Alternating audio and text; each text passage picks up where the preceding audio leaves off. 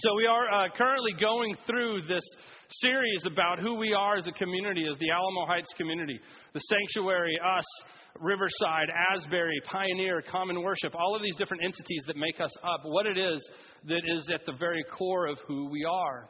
Last week, Casey was here and she spoke about the power of the Holy Spirit, that we believe that the Holy Spirit is alive and real and works within us and gives us power and freedom uh, more so than we could ever have on our own. And this week, I want to go back and come forward to today because you're going to a few months ago, I did this exact same scripture, Galatians 4 4 through 7. Um, but I want to shine maybe a, a little different light on this because I want to talk about the fact that we are sons and daughters. Paul says in Galatians 4 when the right time came, God sent his son, born of a woman, subject to the law. God sent him to buy freedom for us who were slaves to the law so that he could adopt us as his very own children. And because you Gentiles, have become his children. God has sent the Spirit of his Son into your hearts. Now you can call God your dear Father. Now you are no longer a slave, but God's own child. And since you are his child, everything he has belongs to you. These are the words of the Lord. Thanks be to God. In this scripture, in this passage from Paul, one of the things you need to know that comes before this, Paul talks about the law. In chapter 3 of Galatians, he's talking about the law. He's like, look, eh, God made a, a covenant, a promise with Abraham. And, and, and, this child is going to come and do these wonderful things. And that hasn't changed. 430 odd years later, Moses comes into the picture. When Moses comes into the picture, he gets these laws. And now, a lot of people, he's, he's like, look, the laws don't take place of the promise. No, no, no. The promise is something God said, look, this is going to happen, I promise. Done. But then he sets up this system of laws, and these systems of law that, that, that exist, Paul suggests, cause us to realize how much we need that promise. Because if you've ever gone through all of the laws, you're not going to keep them all. It just, you can't. We're, we're not that great. We're not that good. And so enter into this adoption. So, what God does is, He says He sends His Son, born of a woman. And now, because of His sacrifice, He calls you sons and daughters. Everything He has belongs to you. Everything he has belongs to you. What if you lived your life with that kind of knowledge? Everything God has belongs to you. I mean, I could go to Corbin and go, hey, son, everything I have belongs to you. He'd be like, great. That's going to get me far down the road. Thanks, Dad. But God says, hey, everything I have, it's yours. But now we're talking. Everything I have is yours. You think you'd be afraid? You think fear would be in your vocabulary? If you had that kind of access, that kind of, that kind of life that you just live knowing that I am a son, I'm a daughter of the Most High God, I'm in His family. Everything I have is His. And everything He has is mine. fear will be gone. Fear of the things of this world, fear of the things that bind us. Fear. Daryl talked about, you know, those, those things that kind of hinder us from, from seeing ourselves as sons and daughters and those things that we need to bring forward and just let them go. Yeah, fear is this um, interesting thing. Let me tell you one of my finest moments as a parent. And by finest, finest I mean I mean worst, of course. About Corbin was like three or something. I can't remember how old he was exactly. But he was doing something that was um, inappropriate or, or just plain annoying to me, um, as he is apt to do. Um, and, and, I, and I just had had enough, and I, and I lost it, and I, and I just got all over him. And you could see him just recoil. And Jenna goes, He's going to be afraid of you. And I said, He should be afraid of me. Number one dad mug, you know. Father of the year. What a horrible thing to say for your child to hear. Hey, the guy who we've told you all along is going to love and protect you, be afraid of him. I love you. Rah! You know, that, that's a good kind of fear. That's so fun. But not in the way that I said it. I, mean, that was just, and, and as soon as I said it, I knew. Like, oh, I can't, I can't believe I just said that. I can't believe that I would put this on a three year old, like for the rest of his life to know that in the back of his head, I want him to be afraid of me. How, how must that hinder him? Here, here's the thing is, is when I began to think about that, I was like, why would I even say that? Oh, because I was afraid of my dad. Because that was the relationship that I knew.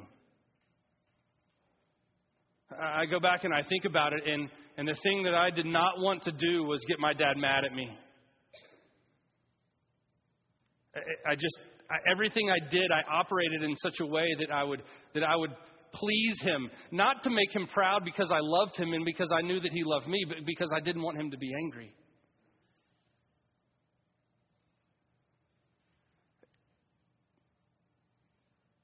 My heart breaks for that. Not, not just for me, because now, I mean, now I'm 40 and I'm, I'm okay. I'm 40. Um, but, um, but my heart breaks that he would have that reaction to me. Now, my dad's a totally different guy these days. He, he's, he's completely changed. He is the most loving person I know, cries at the drop of a hat, tells, tells me he loves me all of the time, something he never did when I was a kid. It's a totally different relationship. He and I are both so different. But I don't want Corbin to hear that when he's in his 30s. I want him to know it now. I think that's, that's God's reaction to us is, look, I'm a God and I'm pretty amazing and powerful and I've done, I created everything. You should be afraid of me. That's not how he operates, right? He's like, I, I created everything. It's yours. It's yours. Are you going to mess up? Yeah, you're going to mess up. Is Corbin going to mess up again? So much so that it makes me really angry? Duh. You know? Yeah. Of course he is. But he needs to know that I love him regardless. Fear is not an option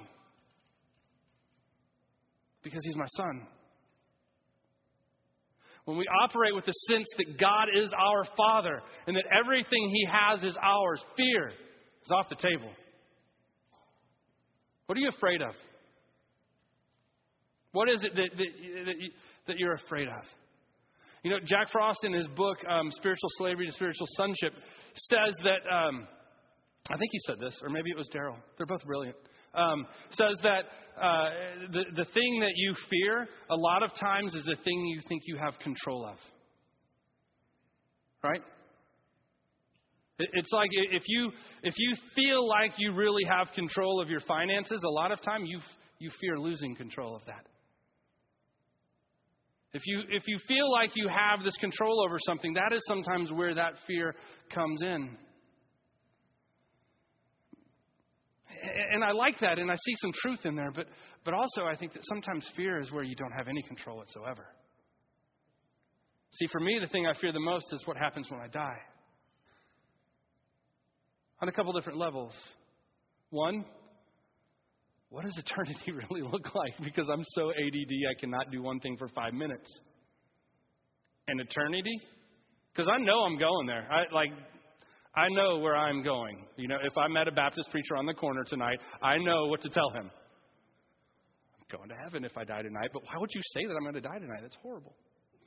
Uh, but then when I get to heaven, then I start getting a little, whoa, what does that even look like? And that's that weird kind of kooky fear that we have no answer for and it's out of our control, and so I just try to rest in it. But here's one that I can't control a little bit. What happens to Grace when I die? What happens to Grace when Jenna and I die? What happens when, when we're gone? Have I done enough to prepare for her life beyond me? Am I placing it all on Corbin? That's not fair. Is God going to come through and answer my prayers and heal her so that I don't have to worry about it anymore? That's fear. But then if I think about it and if I step back and I put, whoa, whoa, whoa, whoa, wait a minute. Not only am I a son of God, she's a daughter of God. And he loves her more than I could ever even imagine. She's going to be okay.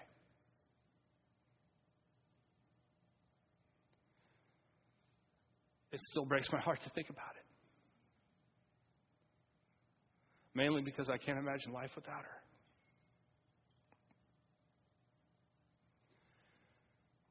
But fear doesn't enter into it. I'm going to do my part. I'm going to do what I can. But I'm going to trust that she's a daughter of God.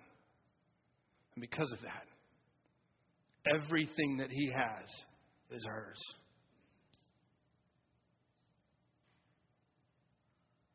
So we come to New Heights. New Heights has been around for 15 years. We've, we've gone through some ups, we've gone through some downs. We've gone through some downs, been some more downs. We've had some other downs. And then we hit an up occasionally. But we find ourselves at this point in our life and our existence where we're trying to figure out who we are. The prodigal son is one of those stories that um, means so much to different people in different stages of life. For me, what that story has meant over the past many years is Scott Harris, the little brother who's gone off and squandered his dad's fortune and come back lovingly embraced into his arms, right? Here comes Scott again from north from the north from Riverside. Let's kill the fatted calf. And Daryl and I, we stayed behind and have done everything that we've been asked. All the time. Hey, Daryl Michael, go get the calf for Scott. Oh, great. Here comes Reverend Hare walking on water again. Poor little us. And you know what I've come to realize is one, it's really easy for me to fall into that older son mentality right there. But two, what I have to what I have to remember and know is true is that is that no matter what we've done here, as, uh, and, and really it's been in the last few years that we've had this mentality. I'm not, not going to lie to you, we've been horrible up until now. That as we do it just to glorify Him and that's it, when Scott comes home, I'm going to run out to meet him. I'm so glad you're back, man. What's going on up there? I love you. You're my brother. Let us rejoice together. We're moving into this understanding that we are daughters and sons of this church on a different level than ever before. And what we're trying to do is figure out okay, what does that mean? What does that mean to be a good son and a good daughter as New Heights now? What does it mean for this community? Many of you go back and forth to the sanctuary in here. Many of you just come solely here to New Heights, and you would consider yourselves, look, I'm a New Heights person. If that's the case, I think we're going through this season as we, as we look at these pillars that make up our community. When we come to this son and daughter thing, and we have an understanding that we are loved beyond any comprehension, not just by God, but by the spiritual fathers and mothers of our church. They don't always understand us. A lot of times they think we're too loud. That Daryl has holes in his socks. He does this morning, by the way. Just notice it if he walks back up here. But they love us. And they want what's best for us. And so, without fear, we step into that reality and say, then what role do we play in the family business? What's our spot? How do we, as good sons and daughters, love you, our fathers and mothers?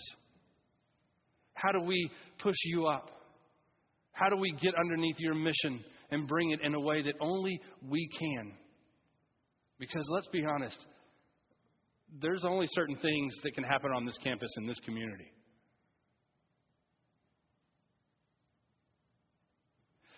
For a long time, fear would enter into this conversation. Fear of change. The fear of losing a parlor as a Sunday school class. The fear of losing a classroom as a Sunday school class. The fear of what does it mean that people are coming to church dressed in a casual manner? That was a fear. Now there's a, we're shifting in this room. What does that mean?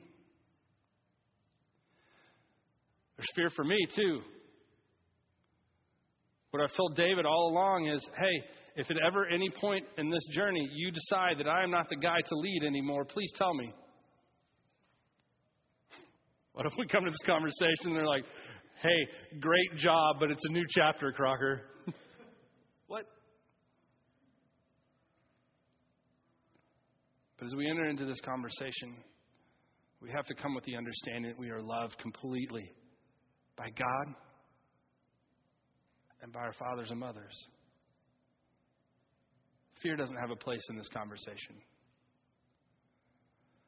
In the months to come, I'm going to have more about this conversation, not on a Sunday morning, maybe on a Sunday morning after services. But I want to hear from you, my brothers and sisters in this community. Where do you feel like our role is? What is it? Are we just a worship service on a Sunday morning that people have an option? Like you go to a big movie theater and you can go see a comedy or you can see a drama. We're totally the comedy, by the way. Or, or are we a separate community? Are we sons and daughters of spiritual fathers and mothers down the hall, but we're separate? And we have a different job to do in this family business. I don't know. But as sons and daughters moving up in the world, it's time that we begin to ask those questions. But we don't let fear enter in. Let us pray. Gracious Heavenly Father, we thank you and praise you. We thank you that um, even though you knew and know who we are, you long for us to be your sons and daughters. You don't even long for it, God. You created us that way. You just long that we realize it. Help us, Lord, to understand our place in your family, in our family. Help us to understand as we move into this new reality of who we are as sons and daughters of the Most High God, that we begin to call you Father Let us set fear aside. Fear of the things of this world that try to tell us we're not worthy of that label, son or daughter. Help us to set aside the things of the world that try to distract us from entering into a deeper relationship with our dad. Help us to find the strength and the courage to step out and to be unashamed that we are your children each uniquely and beautifully made in our own way. That's the best thing about it, God. None of us are the same. That's how creative you are. But it takes us all to be the family. It takes us all to be the body of Christ. And so as we come this morning to your table, the table that Jesus sat around with his disciples. When he raised the bread, he broke it, gave thanks, and said, Take this and eat all of you. This is my body, which is given for you. After supper was over, he took the cup and he raised it to heaven and he blessed God, said, This is the cup of the new covenant, my blood poured out for the forgiveness of sins. As often as you drink this, do so in remembrance of me. And so we come in remembrance of you. We come in remembrance of these mighty acts of salvation. We come in remembrance that we aren't just participants in this, we're family members. That this isn't a table of uh, exclusivity, it's a table of openness where we all can come and receive the gift of life. We all can come and be reminded that we are sons and daughters. Going to ask if you're assisting with communion, if you'd come forward at this moment. You may want to get closer. Please. Thank you.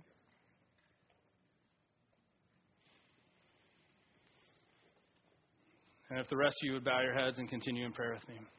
Gracious Heavenly Father, as we come to this, your table, by the power of the Spirit, we ask that you would make this be for us the body and blood of Christ, and that as consuming it, we would be holy and living sacrifices sent into this world. We are redeemed by the blood of the cross. We are given life through the Spirit. And we go into this world to spread the love of Christ. God, we thank you and praise you in the name of Jesus. Amen.